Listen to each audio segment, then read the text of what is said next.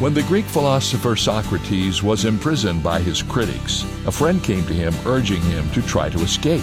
And Socrates reminded his friend that they had long ago purposed not to do evil, return evil for evil, or betray what was right.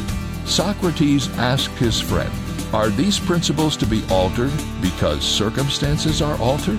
A principle that can be altered when circumstances seem to demand a different course was never a principle to begin with. It was a noble gesture or a good intention, but not a principle. God's principles are not situational, they are eternal and should never be altered by man. This is David Jeremiah encouraging you to get on the road to new life. Discover God's principles on Route 66. Route 66, driving the word home. Log on to Route66Life.com. Start your journey home today.